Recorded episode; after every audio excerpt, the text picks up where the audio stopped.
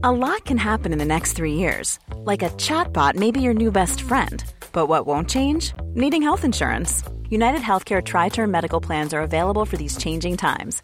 Underwritten by Golden Rule Insurance Company, they offer budget friendly, flexible coverage for people who are in between jobs or missed open enrollment. The plans last nearly three years in some states, with access to a nationwide network of doctors and hospitals. So, for whatever tomorrow brings, United Healthcare Tri Term Medical Plans may be for you. Learn more at uh1.com. Planning for your next trip? Elevate your travel style with Quince. Quince has all the jet setting essentials you'll want for your next getaway, like European linen premium luggage options, buttery soft Italian leather bags, and so much more. And is all priced at 50 to 80% less than similar brands. Plus, Quince only works with factories that use safe and ethical manufacturing practices. Pack your bags with high-quality essentials you'll be wearing for vacations to come with Quince. Go to quince.com/pack for free shipping and 365-day returns. Millions of people have lost weight with personalized plans from Noom, like Evan, who can't stand salads and still lost 50 pounds. Salads generally for most people are the easy button, right? For me, that wasn't an option. I never really was a salad guy. That's just not who I am. But Noom worked for me. Get your personalized plan today at Noom.com. Real Noom user compensated to provide their story. In four weeks, the typical Noom user can expect to lose one to two pounds per week. Individual results may vary.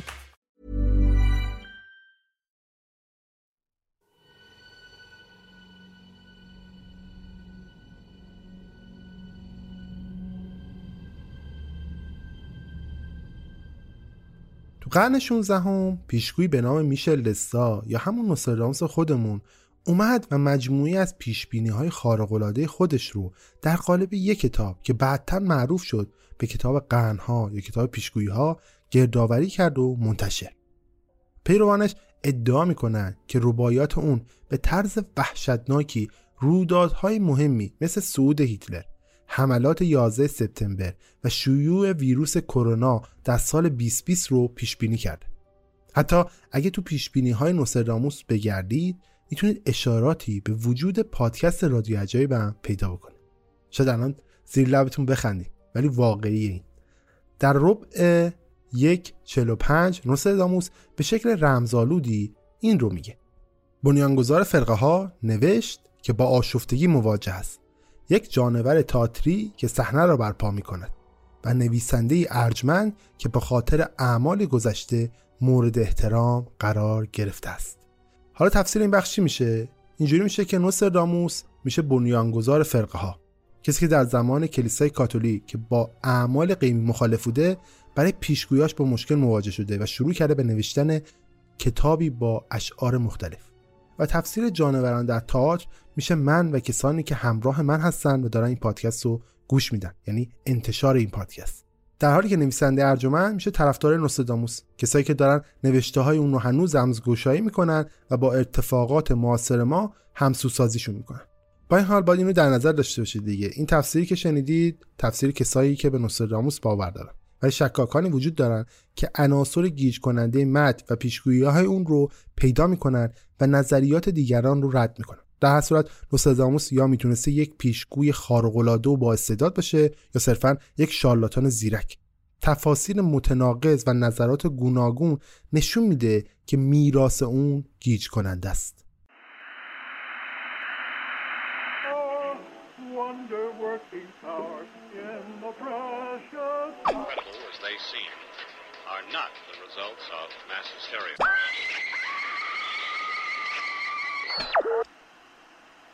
فکر کنم بهتره مجوز بکنیم.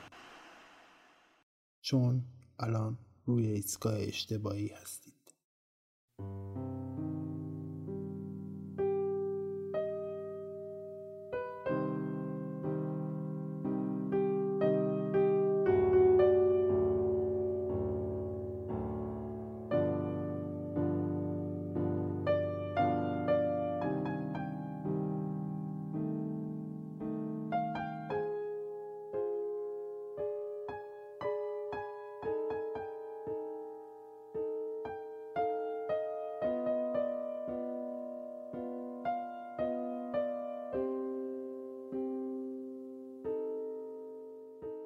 سلام من پوریام و این پادکست رادیو عجایبه.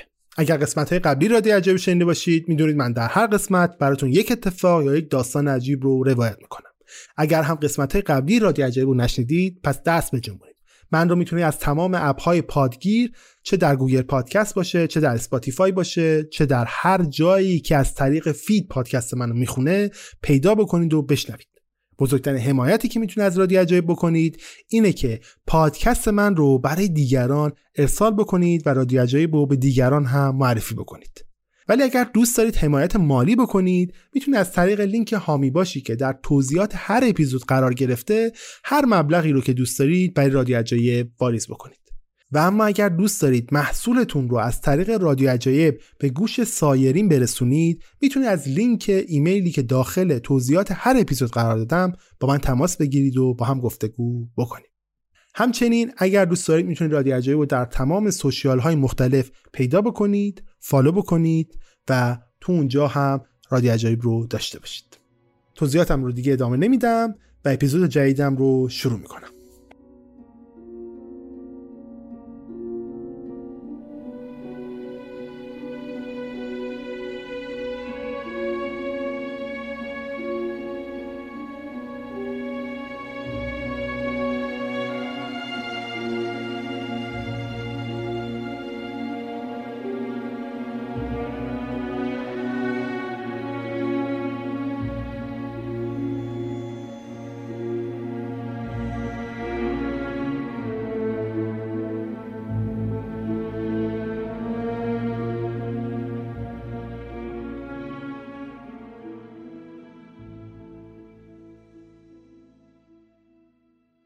تو قسمت قبلی رادیو عجایب رفتیم سراغ پیشینه نوستراداموس در خصوص پیوندهاش با عرفان یهودی و تمایلش به طالبینی حرف زدیم براتون. همچنین دیدیم که بعضی از هاش هم تو همون دوران زندگیش به واقعیت تبدیل شد. اما چیزی که بسیار شگفت انگیزه اشعاریه که بعد از مرگ اون قرنها بعد به واقعیت تبدیل میشن اما امروز ما میریم سراغ روش شناسی نوستراداموس میریم سراغ این که ببینیم چی شده که اون تونسته همچین پیش دقیقی رو انجام بده. کاوش در تکنیک های اون ما نه تنها هدف اون از دیدن آینده رو می‌فهمیم بلکه نیروی محرکی که باعث شده این پیش ها انجام بشه رو پیدا می‌کنیم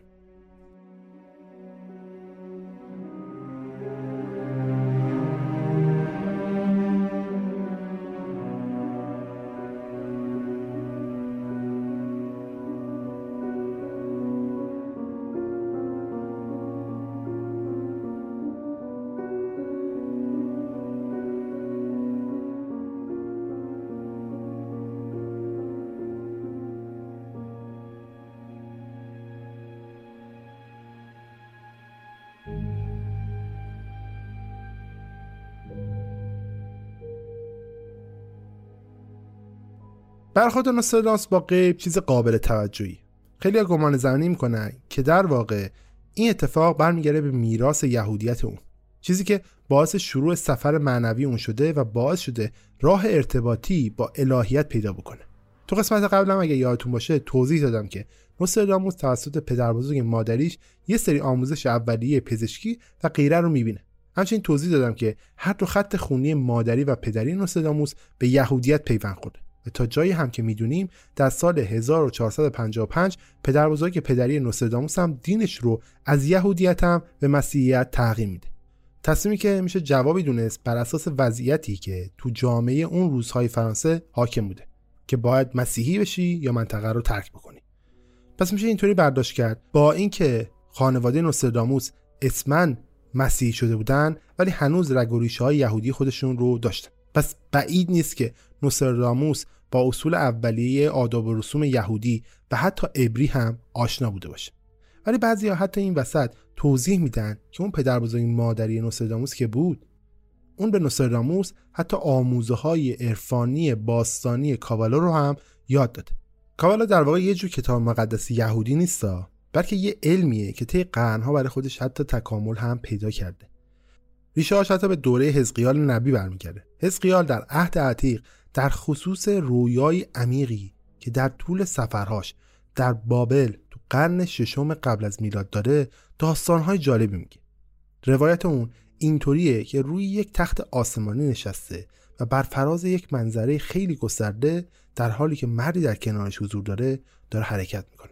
اینطوری روایت می‌کنه که اون تخت در واقع عرابه خداست و اون مردی هم که در کنارش نشسته در واقع وجود خود خداست.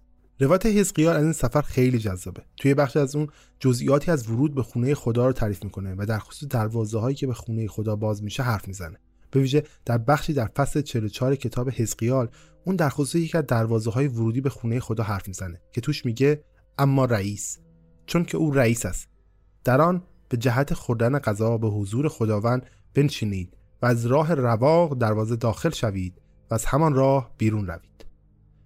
از اون طرف خاخام های یهودی و رهبران روحانی خیلی روی اتفاقاتی که برای حزقیال افتاده تمرکز کردن. چیزی که بیشتر از همه بهش اهمیت میدن اون عرابه خداست. از نگاه اونها این عرابه در واقع محرابیه بین قلمرو الهی و قلمرو ما انسان ها چرا که حزقیال با این عرابه تونسته به درگاه ملوکوتی بره.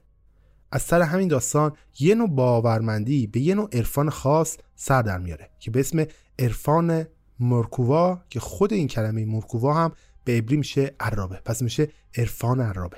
در واقع خاخام های یهودی باور داشتن که با مدیتیشن های شدید می‌تونن شرایط حزقیال رو برای خودشون تقلید بکنن تا بتونن به آرزوی مشاهده خدا و صرف غذا در کنار اون برسن.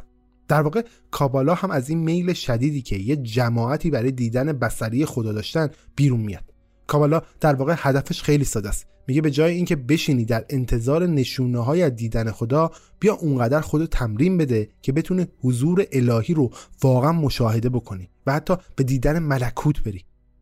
در طول قرنها بسیاری از عرفای مختلف یهودیت مثل خاخام سیمون که تو قرن دوم میلادی هم زندگی می‌کرده تو فکر توسعه اعمال کابالیستی خودشون بودن. برای مثال همین خاخام 13 سال توی قار خودش رو حبس می‌کنه و سعی می‌کنه خودش رو در تورات قوتور بکنه و زمینه رو برای شکل دادن به اولین تمرین های کابالایی ایجاد بکنه. برای قرنها بیشتر تمرین کنندگان کابالا از روش های خاخام سیمون استفاده می‌کردن. روشی که برای ساعتهای متوالی فرد خودش رو وارد خلصه های عمیق مراقبه و حتی هیپنوتیزم می‌کنه. کسایی که این مسیر رو گذروندن بیشتر اوقات ادعا کردن رویای همچون رویای حزاقیل در خصوص خدا دیدن. به گفته این افراد اونها تونسته بودن همچون حزاقیل از دروازه های مختلفی عبور بکنن و حتی گزارش داده بودن که رویاهای خودشون رو جوری دیدن که فرشته های از این دروازه ها مراقبت می‌کردن. در واقع اونا محافظان بهش بودن و از ورود افراد نالایق جلوگیری می‌کردن. اما خاخام ها لازم نبوده شایستگی از خودشون نشون بدن. فقط کافی بوده وقتی جلوی هر دروازه می‌رفتن اسم و نام هر کدوم از این فرشته ها رو بیارن و اونها رو تکریم بکنن تا فرشته ها اجازه عبور از اون دروازه رو بهشون بده.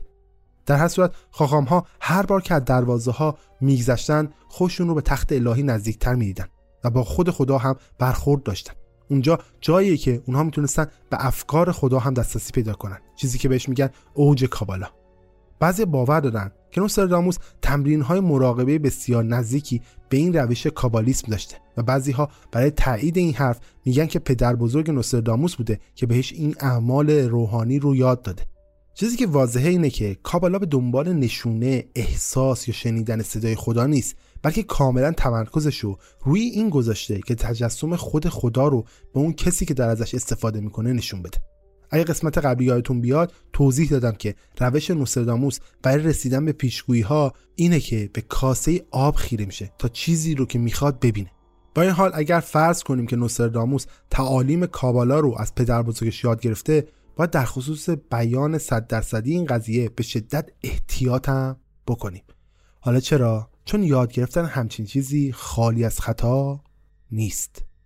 عرفای یهودی میگن اگر قرار این تمرین رو یاد بگیری باید نه خودخواه باشی نه متکبر یا حتی ناپاک. چون عواقبی که ممکنه در انتظارت باشه به شدت وحشتناکه.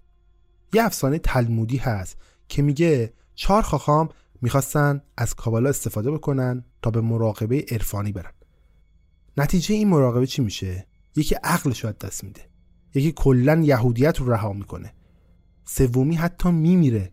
ولی فقط یکی از این چهار نفره که با آرامش وارد میشه و با آرامش برمیگرده. پس قبل از تصمیم گیری در خصوص یاد گرفتن همچین علمی باید تمام عواقب اون رو هم در نظر بگیری. دیگه چون با کوچکترین خطایی ممکنه زندگی تو به طور کامل از دست بدی. با در نظر گرفتن این موضوع های بسیاری از متون مقدس در کابالا در کدهای مختلفی استفاده کردن. یکی از شناخته ترین متون زوهر توسط یک کابالیست اسپانیایی قرن 13 به نام موس لئون منتشر شده که ادعا می‌کنه در واقع این متن متعلق به خاخام سیمون.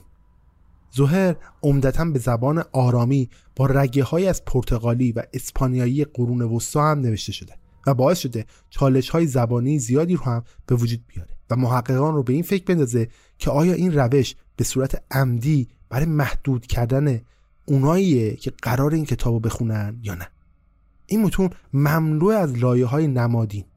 چیزی که باعث شده جوهر واقعی کلمات توش گم بشه. شاید برای شما این چیز آشنا باشه. چرا؟ چون هر کدوم از این مفاهیمی که گم میشه نیازمند تفسیرن.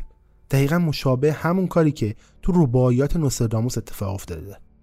تمرین کنندگان کابالا میگن که رمزگشایی تصاویر متون کابالا یک تمرین الهام بخشه همونطور که هر نمادی معنای جدیدی پیدا می‌کنه خواننده احساس می‌کنه که درک امر الهی براش بسیار نزدیکتر از قبل شده.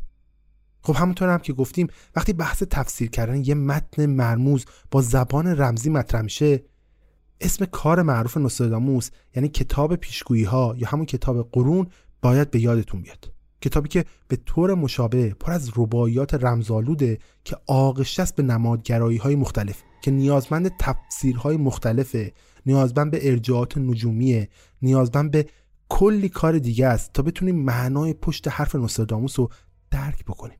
شباهت های گسترده بین تمرین متون کابالا و تکنیک های نگارش نوستراداموس بدون شک غیر قابل امکانه اما مورخان عمدتا موافقن که نوستراداموس احتمالا در کودکی در معرض کابالا نبوده. ریچارد اسمولی نویسنده نوستراداموس اساسی میگه که شاید بشه به پیوند منطقی در خصوص میراث یهودی نوستراداموس و علاقش به عرفان برسیم. ولی شواهدی وجود نداره که نشون بده نوستراداموس به خاطر رگ و ریشه های یهودی خودش تمرین کابالا رو دیده باشه. علیرغم وجود این تشابهات جذاب ارتباط مستقیم بین نوستراداموس و کابالا همچنان حدس و گمانه. حالا چرا؟ چون هیچ مدرک قطعی برای این قضیه وجود نداره. حتی نشونه ای در کاره که ناسترداموس در اون یهودیان رو داشته تحقیر می‌کرده. اشاره گهگاهی به یهودیان به عنوان کیوانی در آثار نوستراداموس رو می‌تونیم به نشانه ظریف تحقیر یهودیان در کتابش در نظر بگیریم. با توجه به اینکه در زمان اون برخی سیاره زهر رو با جامعه یهودی مرتبط می‌کردن. این تصویر ممکنه که نشون بده نوستراداموس داره اونها رو تحقیر می‌کنه. با این حال بعضی از نظری پردازان حتی خلاف این جریان رو باور دارن. اونا میگن که این کار نوستراداموس در یه جور استراتژی بوده. اونا میگن که اون قصد داشته با این کارهاش خودش از زیر رادار کلیسای کاتولیک در بیاره و سوء زنهای احتمالی رو از سمت خودش هم دور بکنه تا بتونه به صورت پنهانی کابالاش رو تمرین بکنه. جدا از اینکه اون آیا واقعا کابالا رو تمرین می‌کرده یا تحت تاثیر اون بوده چیزی که شاید بتونیم با قاطعیت بگیم اینه که اون از طیف وسیع از فنون روحانی برای خودش استفاده می‌کرد. و خیلی از فنون متنوعی روحانی و عرفانی رو برای خودش ساخته بوده و بر اساس اون فنون به پیشگویی های نهایی خودش می‌رسیده. و همین فنون هم بوده که باعث شده راموس برخلاف تمام پیشگویان تاریخ بتونه به صورت نمادین در تاریخ هم باقی بمونه. تا امروز هم تمام پیشگوییهاش جز مطالب جذاب دنیا هم باشه.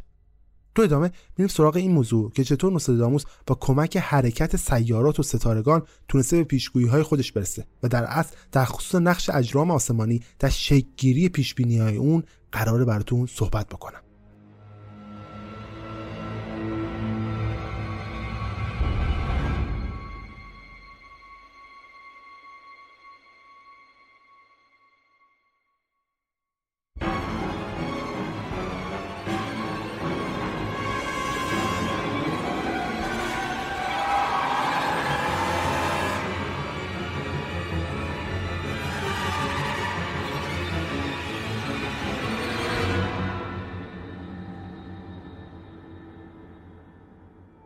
از صحبتی که در خصوص استفاده کردن یا نکردن کاوالا توسط نوستراداموس براتون کردم چیزی که شاید نشه انکارش کرد اینه که نوستراداموس از خیلی از فنون عرفانی برای رسیدن به پیشگویی خودش داشته استفاده می‌کرد. در بین تمام روش های نوستراداموس یکی از مهمترین و شاید بشه گفت سنگ بنای تمام حرفهای نوستراداموس استفاده طالبینی بوده چیزی که تاثیر عمیقی در شناختن اون و کار اون گذاشته. طالبینی تو عصر رنسانس به طور گسترده مورد استقبال همه بود. حتی دانشمندان و روشنفکران اون دوران باور داشتن که با کمک گرفتن نحوه حرکت ستارگان و سیارات میشه بینش مهمی در مورد نقش انسان در جهان پیدا کرد. اون زمان اینطوری بود که اونا فکر می‌کردن کیهان ارتباط مستقیم داره با حالات و رفتار انسانها. اگر ما بتونیم تفسیر رفتارهای سیاری رو انجام بدیم می‌تونیم درک بهتری از اعمال انسانها داشته باشیم. یکی از محبوبترین کاربردهای طالبینی که تا همین امروز هم باقی مونده دوازده علامت طالبینی زودیاک که تا همین الان هم موندگار او ازش استفاده میشه. برای کسی که شاید ندونن من یه توضیح سریع بدم در واقع این دوازده علامت زودیاکو دوازده علامت زودیاک به دوازده صورت فلکی ارتباط دارن که به شکل حیوانات یا موجودات مختلف هستن که توسط ستاره شناسای باستانی در مکانهای قابل پیش بینی اون هم تو زمانهای مختلف سال قابل دیدن بوده. از طرف دیگه هر دوازده ماه سال در واقع یک نشونه یکی از این صورتهای فلکی هم محسوب میشه. بنابراین میشه با صورتهای فلکی زودیاک تاریخ تولد یک فرد رو تعیین کرد. مثلا من متولد صورت فلکی آبریز یا دلو یا اسم دیگهش آکوریس هستم. هنوز هم از این صورت فلکی داره تو دنیای مدرن و حتی نجوم استفاده میشه. با اینکه تقویم این دوران حتی تغییرم کرده. نوستراداموس تو پیشگوییهاش از این نشونه های نجومی و معانی پشت اون هم استفاده می‌کرد. روش کارش هم احتمالا اینطوری بوده که وقتی می‌خواسته برای یه فرد پیشگویی بکنه علامت نجومی برای یه فرد رو در نظر می‌گرفته در آسمان و با کمک اون پیشبینی دقیقی در مورد اعمال اون فرد انجام می‌داد. برای مثال وقتی اون در خصوص مرگ هنری دوم پادشاه فرانسه پیش بینی کرده احتمالا صورت فلکی برج حمل رو در نظر گرفته. چون هنری دوم متولد صورت فلکی حمل بوده اما خب طالبینی اینطوری نیست که شما برید و زودیاک اون فرد رو پیدا بکنید و حرکت های اون رو شناسایی بکنید تا بتونید به پیشگویی برسید. به گفته بقیه کسایی که طالبینی می‌کنن اونا برای این باورن که اجرام آسمانی نزدیک به زمین مثل سیارات منظومه شمسی یا ستارگان درخشانتر در واقع تاثیر مهمی در جهان ما دارن. برای مثال فردی به نام هنری کورنولیوس آگراپیا که یه متفکر دوره رنسانس هم بوده رابطه انسان و ستارگان رو اینطوری خلاصه کرده. از دید اون جهان در واقع به سه گانه تقسیم میشه که شامل ابتدایی، آسمانی و روشنفکریه. و گویا هر قلم رو از این سه قلم رو اگر در مرتبه پایین تری باشه اون قلم روی بالاتر روش تاثیر می‌ذاره. بذارید نظریه این آدم رو یه خورده ساده براتون بکنم. تمام طالبینان هم دوره نوستراداموس معتقدن که هستی در واقع سه حوزه برای خودش داره. قلمروی زمینی که انسانها و محیط اطرافشون رو در بر گرفته قلمروی آسمانی که ستارگان و سیارات رو در خودش جا داده و قلمروی معنوی نادیده. خب طبق این حوزه بندی ها پس قلمرو انسانی در پایین ترین حوزه قرار داره و قلمرو الهی در بالاترین حوزه. چیزی که این وسط قرار می‌گیره قلمرو آسمانیه که میشه ستارگان و سیارات. پس اگر قلمرو الهی قرار باشه تاثیر بذاره روی انسان ها باید اول روی ستارگان و آسمان و زمین تاثیر بذاره و سپس روی انسان ها پس با مطالعه آسمان میشه درک خوبی از قلمرو الهی به دست آورد. و میشه فهمید چه تأثیری بر روی انسان ها می‌ذاره. اینجا جاییه که پیشگویی وارد قضیه میشه. تو دوره نوستراداموس خب طالبینان به اندازه کافی در مورد سیارات و نحوه جابجایی صورتهای فلکی می‌دونستن. پس می‌تونستن حرکت هاشون رو پیش بینی بکنن. از طرف دیگه اگه طالبین ها بتونن حرکت سیارات رو پیش بینی بکنن در کنارش باور بر این داشته باشن که همین سیارات تاثیر می‌ذارن روی رفتار ما انسان ها پس می‌تونن خروجیش رو با پیش بینی کردن آینده و حتی اتفاقاتی که قراره برای فرد رخ بده مساوی بکنن.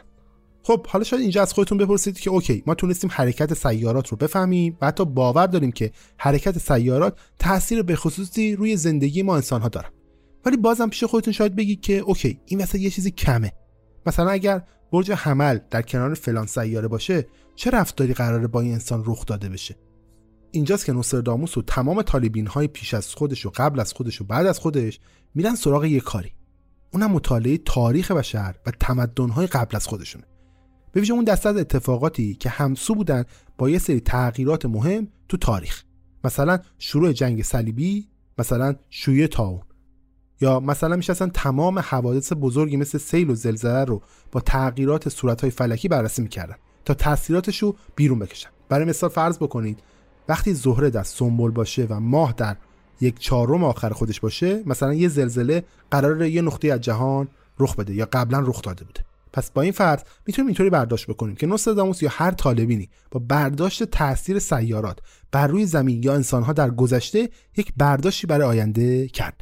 اگر یادتون باشه تو قسمت قبلی بخشی از ربایات نوستراداموس در خصوص حملات 11 سپتامبر رو با هم بررسی کردیم و پیش بینی رو هم دیدیم. شاید در نگاه اول اینطوری به نظر برسه که هر خط اون رباعیات به حوادث فاجعه بار 11 سپتامبر داره اشاره می‌کنه. ولی با یه تفسیر دیگه این اتفاقات رو میشه به یک حادثه فاجعه بار دیگه که سالها قبل از تولد نوستراداموس رخ داده رب بدیم. یعنی فروران کوه وزو. نویسنده پیتر لامیر برای این پیش بینی استدلال جالبی رو میاره. اون میگه اون بخش از رباعیات که میگه اولین آتش لرزان زمین از مرکز زمین بسیار چیز ساده ایه به جای اینکه ما بیایم این رو به فرو ریختن دو تا آسمان خراش رب بدیم اولین چیزی که به ذهنمون میاد فوران ای آتش فشانه. بعد کلمه شهر جدید تو اون رباعیات اگه یادتون بیاد به نیویورک نسبت داده شده بود. اما خب تو دنیا کلی شهر هست که با این عبارت یعنی شهر جدید شناخته میشه. حتی یه محقق دیگه استدلال می‌کنه که نوستراداموس ممکنه واقعا منظورش کلان شهری باشه که اسمش واقعا شهر جدید باشه. مثلا ناپل. البته ناپل درست در کنار یک کوه آتش فشانیه که در اوایل قرن 11 هم, هم فوران می‌کنه. که اون فوران با یه جنگ حماسی خشونت آمیزم همزمان شده بوده. درست در همون زمان نورمن ها به جنوب ایتالیا حمله می‌کنن که با فتح سیسیل به پایان می‌رسه. که میشه تفسیر این بخش از رباعیات که میگه دو صخره بزرگ واقعا در حال جنگ بودن و رودخانه ها با خون قرمز رنگ شدن. که در واقع تفسیر نبرد نورمن ها با ایتالیایی هاست. واقع 11 سپتامبر تنها پیش بینی معروف نوستراداموس نیست که با یک رویداد تاریخی ارتباط برقرار کرده. شاید بزرگترین پیشگویی نوستراداموس داستان مرگ پادشاه هنری دوم باشه چیزی که باعث شهرت و معروفیت نوستراداموس هم شد. حتی پیشگویی اون در مورد مرگ پادشاه هنری دوم رو هم میشه همینطوری تفسیر کرد. اگر یادتون باشه تو قسمت قبل سر همین پیشگویی ملکه کاترین یک قرنطینه کامل برای پادشاه هنری دوم در نظر گرفته بود. و برای یادآوری پیشگویی این بود. شیر جوان در یک نبرد در میدان نظامی در داخل قفس طلایی بر پیر غلبه خواهد کرد. چشمانش سوراخ و از یک ضربه دو زخم حاصل می شود و بعد از آن می میرد یک مرگ دردناک.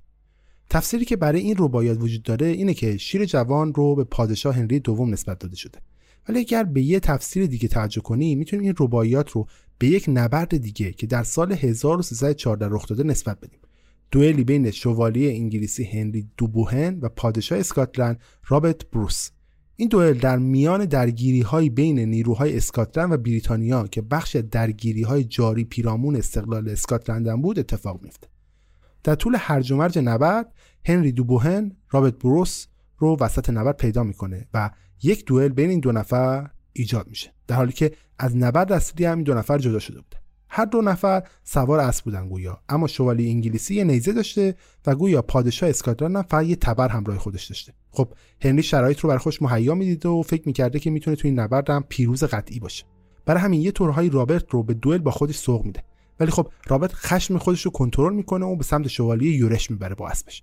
وسط راه وقتی نیزه داشته بهش برخورد می‌کنه گویا اسب رو به کنار می‌کشه و با تبرش یه ضربه شدید به کلاه خود شوالیه می‌زنه و باعث میشه هنری دوبوهن صورتش به دو نیم بشه. بعد از اون اتفاق وقتی اسکات ها داشتن پادشاه خودشون رو بابت این پیروزی تشویق می‌کردن پادشاه درگیر این بوده که تبرش رو توی صورت اون شوالی نگونبخت بیرون بکشه و از اونجایی که شدت ضربه انقدر زیاد بوده دسته تبر کاملا میشکنه. در حالی که همه داشتن بابت این پیروزی جشن می‌گرفتن پادشاه در سوگ تبر از دست رفته خودش بوده و می‌گفت تبر خوبم رو از دست دادم.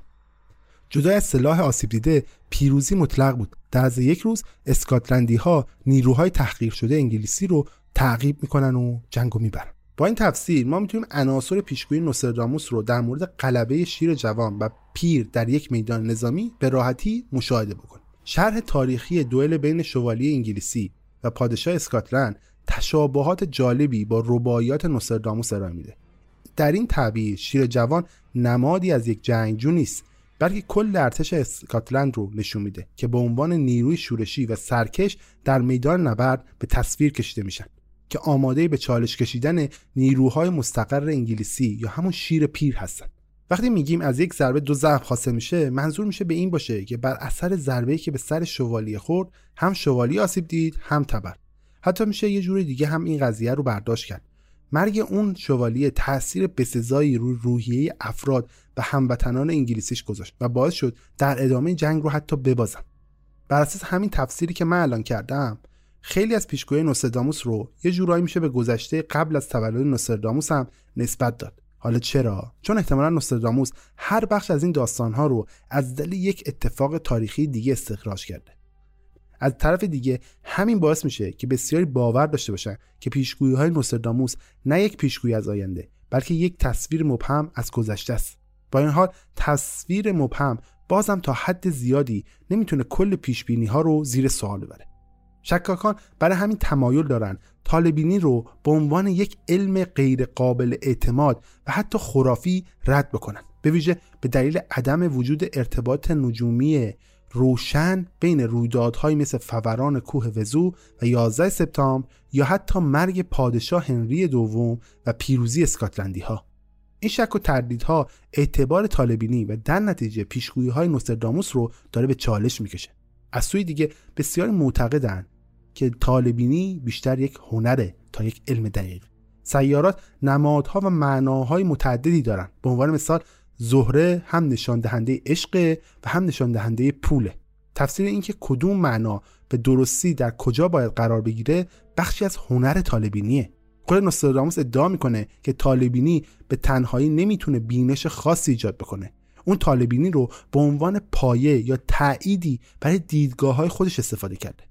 خود نوستراداموس در مقدمه کتابش نوشته که چطوری از طریق محاسبات نجومی و بینشی که از طریق مراقبه یا تعمل به دست آورده باعث شده این پیش ها رو انجام بده. اون از طالبینی به عنوان وسیله‌ای برای روشن ساختن نور ماورای طبیعی برای پیش های خودش داره حرف می‌زنه که ارتباط با ابدیت الهی رو تسهیل می‌کنه و به تشخیص رویاهای دریافت شده از طریق خداوند داره بهش کمک می‌کنه. در واقع این بخش از صحبت نوستراداموس ارجاعاتیه به آثار اوس فیلسوف یونانی با اینکه به طور دقیق شهر نمیده که داره چیکار می‌کنه ولی میشه اینطوری برداشت کرد که نوستراداموس در کنار بینش الهی که داشته برای درک بهتر وضعیت از طالبینی هم استفاده می‌کرده علیرغم ماهیت ناشناخته کار نوستراداموس اون قرن هاست که با موفقیت زیادی روبرو شده. اما به عنوان مجموعی از پیش ها می‌تونیم اون رو به راحتی شکست بدونیم. حتی اگه بگیم تمام پیشگویی های اون درسته نمی‌تونیم هیچ مدرکی پیدا بکنیم که نشون بده جلوی یه فاجعه رو به طور کامل به لطف همین پیشگویی ها گرفتیم. وقتی کسی پیشبینی رو می‌کنه که نمیشه برای پیشگیری یا حتی آمادگی در برابر یک بلا ازش استفاده بکنیم تصور اینکه چه هدفی پشت این پیشبینی بوده رو برای ما واقعا سختتر می‌کنه. شاید نوستراداموس پیش بینی های خودش رو برای پیشگیری اصلا ننوشته باشه. شاید فقط برای به دست آوردن چیزی اونها رو نوشته. به هر حال داشتن ادعایی مثل ادعای اون مساوی با ثروت و شهرت. حالا این سوال ایجاد میشه. چرا باید پیروان مدرن نوستراداموس برای مرتبط نگه داشتن اون با وقایع روز دنیا اینقدر مبارزه بکنه؟ Cool fact a crocodile can't stick out its tongue. Also, you can get health insurance for a month or just under a year in some states. United Healthcare short term insurance plans, underwritten by Golden Rule Insurance Company, offer flexible, budget friendly coverage for you. Learn more at uh1.com. How would you like to look five years younger? In a clinical study, people that had volume added with Juvederm Voluma XC in the cheeks perceived themselves as looking five years younger at six months after treatment. Look younger, feel like you. Add volume for lift and contour in the cheeks with Juvederm Voluma XC. Reverse signs of aging by adding volume to smooth laugh lines with Juvederm Volure XC. For important safety information and to find a licensed specialist, visit juvederm.com. That's J U V E D E R M.com. Not for people with severe allergic reactions, allergies to lidocaine, or the proteins used in Juvederm. Common side effects include injection site redness, swelling, pain, tenderness, firmness, lumps, bumps, bruising, discoloration, or itching. There's a risk of unintentional injection into a blood vessel, which can cause vision abnormalities, blindness, stroke, temporary scabs, or scarring. Talk to a licensed specialist to find out if it's right for you.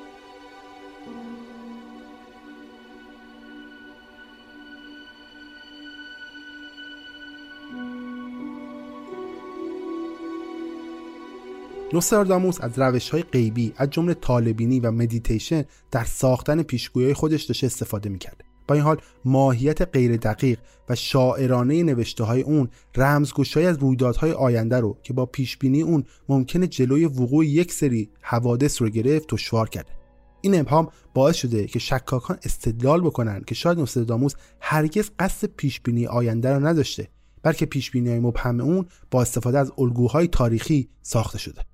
پروفسور روانشناسی ریچارد وایزمن که از شکاکان نوستراداموس هم از غذا هست این نظریه رو به سادگی با یه بازی رولت تشبیه کرد. در ساده ترین حالت بازی رولت یکی از بازیکنها یا روی بخش قرمز یا روی بخش سیاه یک رولت شرط بندی می‌کنه. سپس وقتی توپ به چرخش در میاد اگر توپ در یکی از بخش های قرمز یا سیاه خودش قرار بگیره اون فرد بر اساس جایی که شرط بندی خودش رو کرده برنده یا بازنده میشه. پس یه احتمال 50 50 این وسط وجود داره. حالا چرا من اینو گفتم؟ اگه یادتون بیاد در حالی که مرگ شاه هنری دوم اغلب به عنوان نمونه قانع کننده از پیشگویی دقیق نوستراداموس ذکر میشه اما خود نوستراداموس این موضوع رو رد می‌کنه.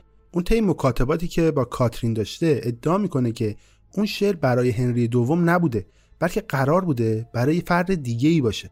و در واقع یه شعر دیگه برای هنری دوم در جریان بوده. با این حال وقتی پیشگویی نوستراداموس تونست واقعا مرگ هنری دوم رو پیش بینی بکنه اون تونست شهرت بسیار زیادی رو به عنوان یه پیشگو به دست بیاره. نکته جالب در خصوص این موضوع اینم است که نوستراداموس با اینکه می‌دونست پیشگویی اشتباهی رو دارن تفسیر می‌کنن ولی هیچ وقت به این موضوع اعتراف نمی‌کنه و حتی با کمال میل همراه این موضوع میشه و این رو به عنوان یه جور شانس در نظر می‌گیره. همین پیشبینی و رفتار نوستراموس باعث میشه که ما به اینکه آیا اون واقعا فرد بینایی به آینده بوده؟ آیا اون فرد درستکاری بوده حتی؟ یا اصلا تمام پیشگوییهاش ابزاری بوده برای رسیدن به ثروت یا شهرت؟ شک بکنیم.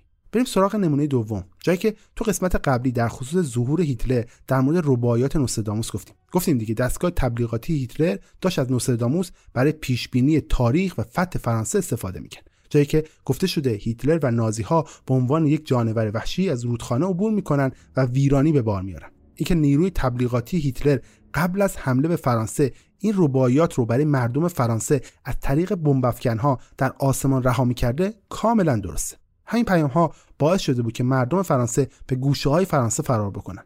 همین رباعیات باعث شده بود وقتی دستگاه نظامی هیتلر پاشو بذاره تو خیابون های پاریس پاریس رو خالی و بدون هیچ دفاعی ببینه.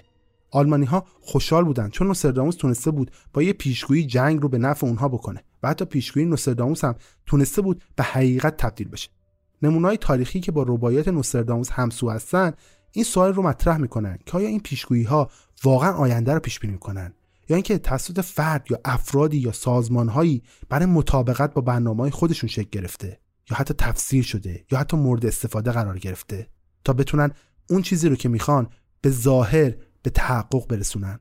برای مثال تفسیر نادرست کلمه هیستر در یکی از رباعیات نوستراداموس جایی که گفته میشه بخش بزرگی از میدان جنگ علیه هیستر خواهد بود. هیستر و هیتلر شاید شبیه هم باشن ولی یکی نیستن. شاید کلمه هیستر رو بشه به عنوان یه اشتباه چاپی و نگارشی توجیه کرد اما یه نقص بزرگ در این تفسیر وجود داره. به گفته یه مورخ به نام مارک کوربی هیستر یک اصطلاح لاتین در است. که به یک منطقه جغرافیایی در شرق اروپا داره اشاره می‌کنه که از آلمان تا اتریش و مجارستان و سربستان و رومانی رو در بر می‌گیره. در واقع وقتی این تفسیر عوض میشه ما نه تنها این ربایی رو می‌تونیم به جنگ جهانی دوم ربط بدیم بلکه می‌تونیم به هر درگیری مثل جنگ جهانی اول رو هم ربط بدیم. همین تغییر در تفسیر بر ابهام و گستردگی زبان نوستراداموس تاکید می‌کنه.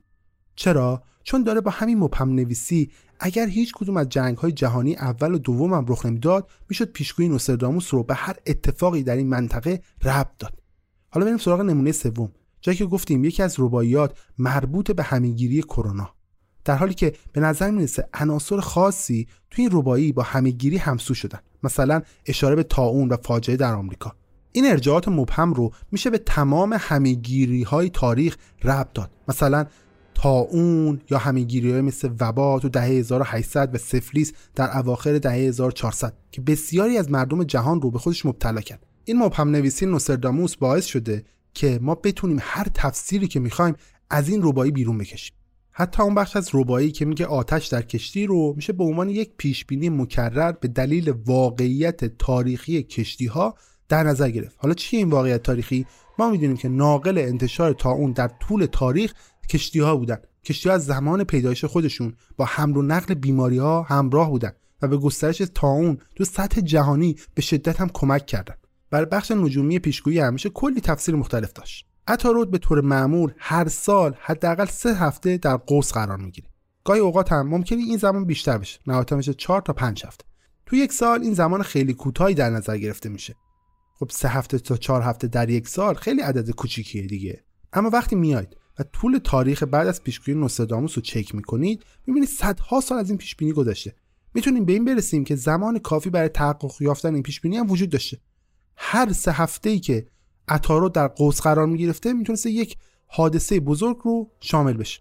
حتی در مورد بخش هشدار زحل هم میشه کلی تفسیر مختلف آورد. به طوری که هر حرکتی که زحل انجام داده باشه رو می‌تونیم به صورت نمادین به یک فاجعه ارتباط بدیم. همین باعث میشه که شکاکان این رو به عنوان کلید فهمیدن نوستراداموس در نظر بگیرن چرا؟ چون به راحتی میشه هزاران تفسیر برای یک حرف به دست آورد. به علاوه تفاوت‌های بین فرانسوی قرن 16 و فرانسوی مدرن وجود داره که باعث تفسیرهای نادرست هم میشه. به ویژه برای کسایی که این تفاوت‌های ظریف زبانی رو نمی‌شناسن. به طور بالقوه منجر به نتیجه های اشتباه میشه. برخی از شکاکان معتقدند که مفسران مدرن نوستراداموس ممکنه متن رو دستکاری یا تحریف کرده باشن تا پیشگویی ها رو وادار کنن که واقعی به نظر برسن. این دستکاری عمدی در صورت وقوع تردیدهایی رو در مورد صحت تفاسیر ایجاد می‌کنه و درک و اعتبار پیشگویی نوستراداموس رو بیشتر از قبل هم پیچیده می‌کنه.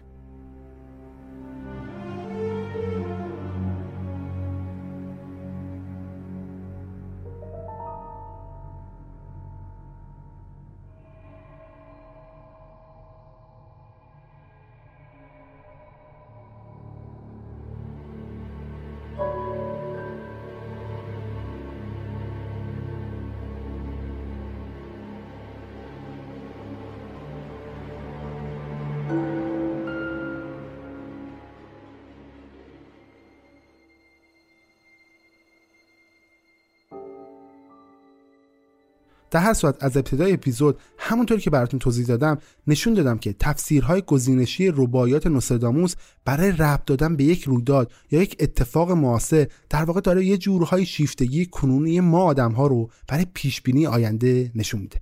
چیزی که من یا شاید شما در موردش با هم هم عقیده باشیم اینه که می‌دونیم که ذات مبهم تمام این رباعیات باعث شده هر تفسیری رو بشه به این پیشگویی ها ربط برای مثال پیتر لامیر که یه زبانشناس فرانسوی و یکی از شکاکان نوستراداموسه قاطعانه ادعا می‌کنه که بخش عمده از صنعت نوستراداموس معاصر حول محور دستکاری کلمات داره میچرخه. اونم برای مطابقت با نتایج مورد دلخواه بعضیها. از نگاه اون این دستکاری اغلب در خدمت اهداف تجاری و منجر به بهره برداری سودمحور از پیشگویی های مبهم نوستراداموس شده. دیدگاه ریچارد اسمولی همینطوره. اون تو کتابش میگه که ما تمایل داریم باور داشته باشیم به اینکه این پیشگویی ها واقعی تا اونا رو رد بکنیم. جالب اینه که نوستراداموس و پیروانش نه لزوما به پیش بینی های دقیقشون بلکه به دلیل تمایل عمیقشون برای اطمینان خاطر در مورد آینده همچنان دارن کار خودشون رو ادامه میدن. هیچ شکی در این نیست که ما به این باور داشته باشیم که کسی آینده رو پیش بینی کرده و همینم باعث بشه ما یه آرامش خاطر به دست بیاریم. هرچند یه جوری دیگه همیشه رباعیات نوستراداموس رو تفسیر کرد. اون داره سعی می‌کنه با هشدار از گذشته ما رو از اتفاقات آینده باز نگه داره و سعی می‌کنه به ما هشدار بده که تاریخ دوباره تکرار میشه.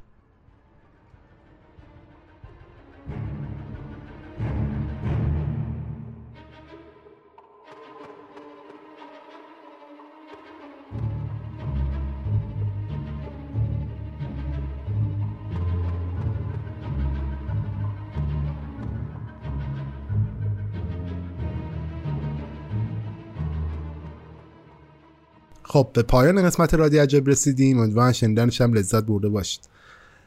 پرونده نوستراداموس هم اینجا به پایان می‌رسه. بخوام یه نکته در مورد بگم اینه که بین هزاران شعر و رباعیاتی که این آدم نوشته شما می‌تونید ده ها هزار تفسیر بیارید. ده ها هزار میشه همه چیز رو به همه چیز ربط داد. واقعا بعید می‌دونم آدمی وجود داشته باشه تو تاریخ که بتونه آینده رو به طور دقیق پیش بینی کنه. نوستراداموس هم اگه می‌خواست آینده رو دقیق پیش بینی بکنه خب حداقل یه کتابی مینوشت با بیان دقیق آینده. نه اینکه بشه هزاران تفسیر برای یک حرف داره دست آورد. همونجوری که اول پادکست من گفتم اصلا نوستراداموس پیشگویی کرده اصلا رادیو عجایب میاد. غیر از اینه. هر چیزی به هر چیز دیگه ای ربط داد.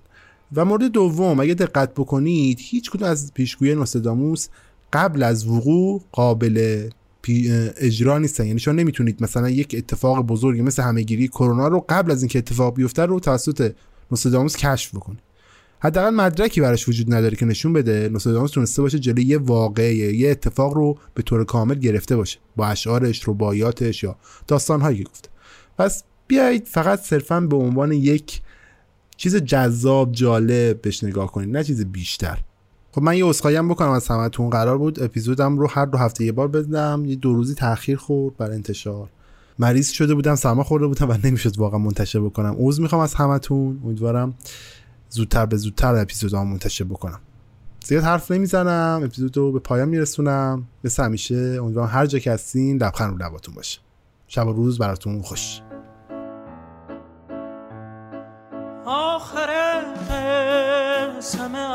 اما قصه آخرم این نیست. آخر راهی که باید من ازش بگذرم این نیست. آرزوهامو برای خاطراتم دوره کردم. کجای خاطر باید؟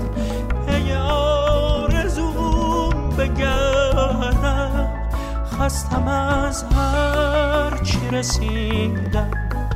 اگه پشت سفریست برکه امنو نمی‌خوام. وقتی موج خطریست خستم از هرچی رسیدم. اگه پشت سفریست برکه امنو نمی‌خوام. وقتی موج خطری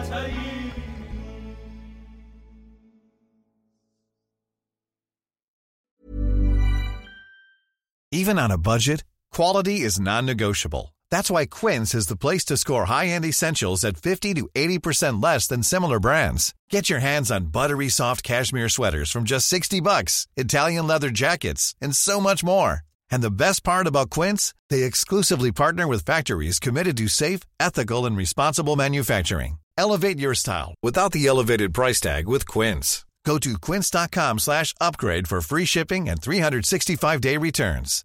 Hi, I'm Daniel, founder of Pretty Litter. Cats and cat owners deserve better than any old-fashioned litter. That's why I teamed up with scientists and veterinarians to create Pretty Litter. Its innovative crystal formula has superior odor control and weighs up to 80% less than clay litter. Pretty Litter even monitors health by changing colors to help detect early signs of potential illness. It's the world's smartest kitty litter. Go to prettylitter.com and use code ACAST for 20% off your first order and a free cat toy. Terms and conditions apply. See site for details. When you make decisions for your company, you look for the no brainers. If you have a lot of mailing to do, stamps.com is the ultimate no brainer. Use the stamps.com mobile app to mail everything you need to keep your business running with up to 89% off USPS and UPS. Make the same no-brainer decision as over 1 million other businesses with stamps.com. Use code program for a special offer. That's stamps.com, code program.